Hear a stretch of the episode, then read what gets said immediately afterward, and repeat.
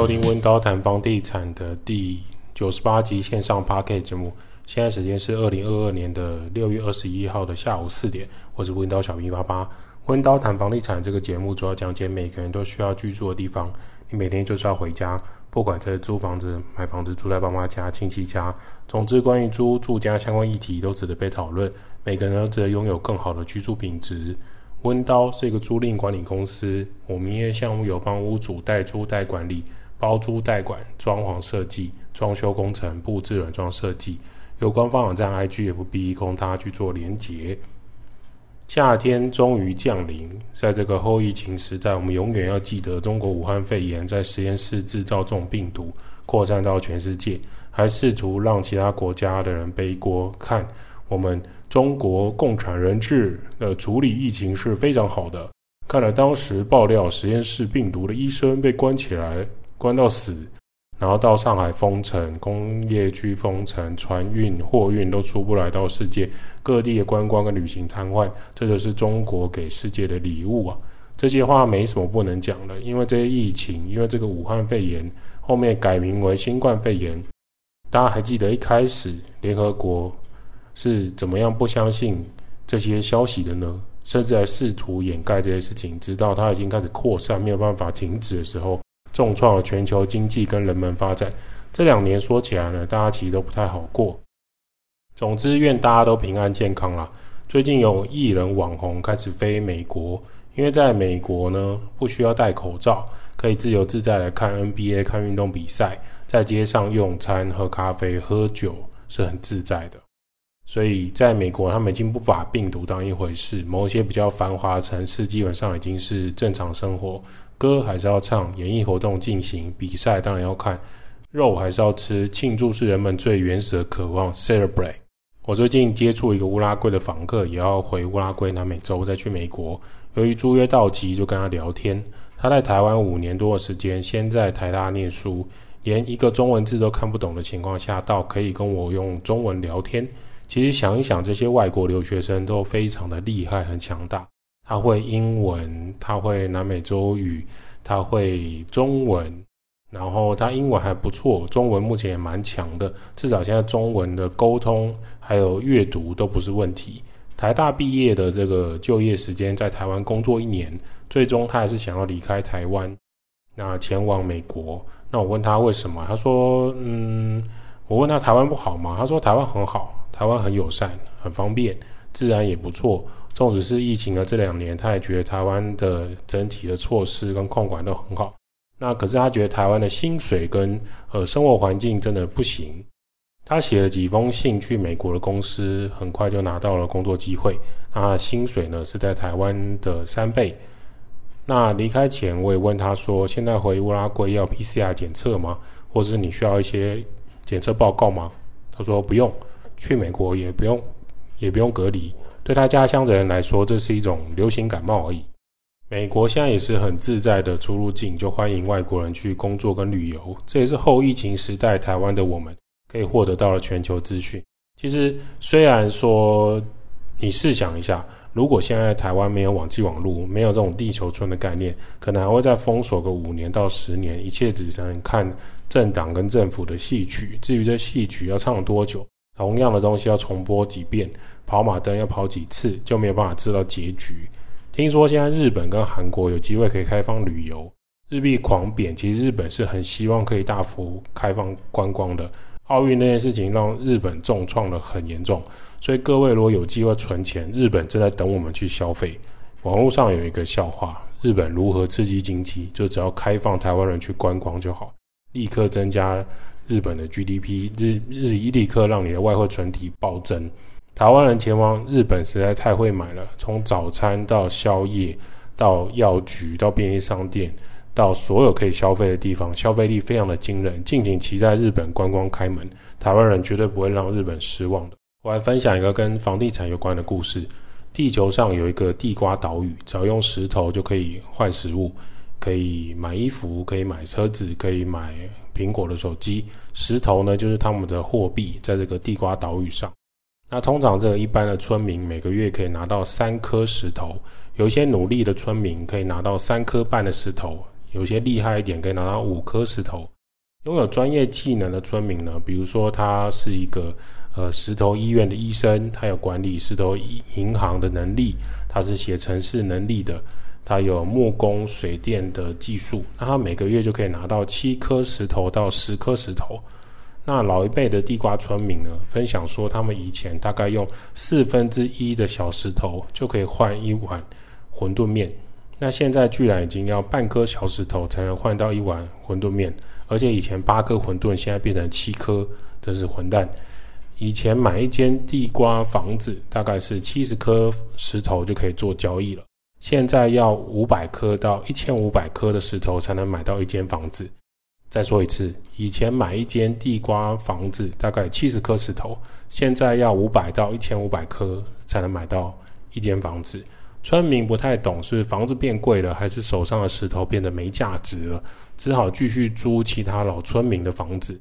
小套房呢，以前大概租金是半颗石头，现在每个月大概要一颗到一颗半的石头，差不多是两倍的涨幅，两倍到三倍。有一些老村民的房子啊，其实他屋况很旧，他也不愿意调整装修。大部分老村民拥有很多房子的。因为很多老村民早期呢，掠夺跟取得了很多土地，年轻的时候非常，还有一种是他很努力、认真存石头，换了一些房子，所以呢，他就用这些房子再租给更多更多新的村民。那如果他不想租了，可以把这个房子卖给其他的村民。那当时的时空背景呢，他以前只花大概七十颗到八十颗买的房子呢，他发现现在可以用八百颗的石头卖掉。甚至有人要出三千颗的石头跟他买这块地，那还有石头银行的人跟他说：“哎，老村民啊，你可以用你的房子来贷款啊，银行这里可以给你更多石头。那你的房子呢？现在我帮你估一下，大概可以大概可以给你六百四十颗石头。那未来老村民你过世了，石头银行呢就会接手这个房子。那老村民现在既可以收租，又可以退休养老，还可以拿这些石头呢去股票市场做买卖。”例如说，我现在危机入市，股市大跌，对，危机就是转机。别人恐惧的时候，就是我贪婪。你去买航海王、买电子王、买钢铁人股，也许都很不错。所以从上面的事、上面的故事，你可以思考到什么呢？地瓜岛屿为什么以前只要用四分之一颗的小石头就可以换一碗馄饨面，现在需要用到半颗小石头呢？再来，为什么八十颗石头买的房子，现在卖掉可以换到三千颗石头呢？自己的房子，自己家里如果也有老房子的，其实可以透过整理后收租吗？在这个地瓜岛屿上，我们每个月的工作，我们可以思考自己每个月的工作可以获得几颗石头吗？那地瓜岛屿呢？还有后续的故事。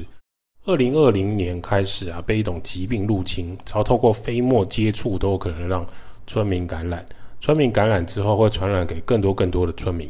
初期这个疾病是没有现象的。很多岛屿都已经挂了很多村民，每个岛屿开始很紧张。不过，随着文化背景不同，每个岛屿对于这种共同疾病的做法管制不太一样。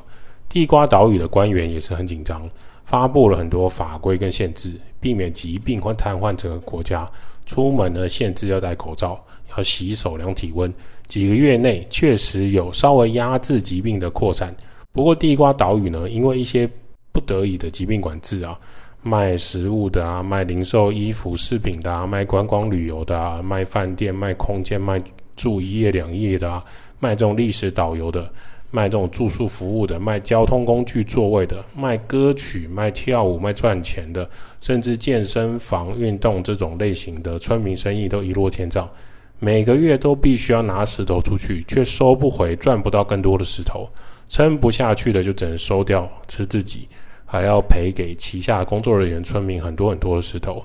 其实村民们大部分都不希望这样的事情发生，但也没有想到，因为这一次疾病会产生这么严重的状态。不管是做生意的老板村民，还是每个月工作的劳工领石头的村民。老板、村民都以为做生意可以一劳永逸，可以一代传一代，传到第三代，却因为村民跟村民之间害怕陌生接触，政府的宣导，所以老村民们不敢出门。很多中菜餐厅呢，开始赚不到更多石头了，无法支撑家庭跟底下村民各种支出。有一些椰子树的村民会说：“物竞天择，没那个屁股就不要当老板村民，被淘汰应该的。你以为老板这么好当啊？惯老板快滚！”那一般村民呢，原本是想要帮这个老板村民做健身房行政啊、剪头发的助理。他原本在那边工作，他可能在餐厅做服务，在地瓜航空在机场做服务。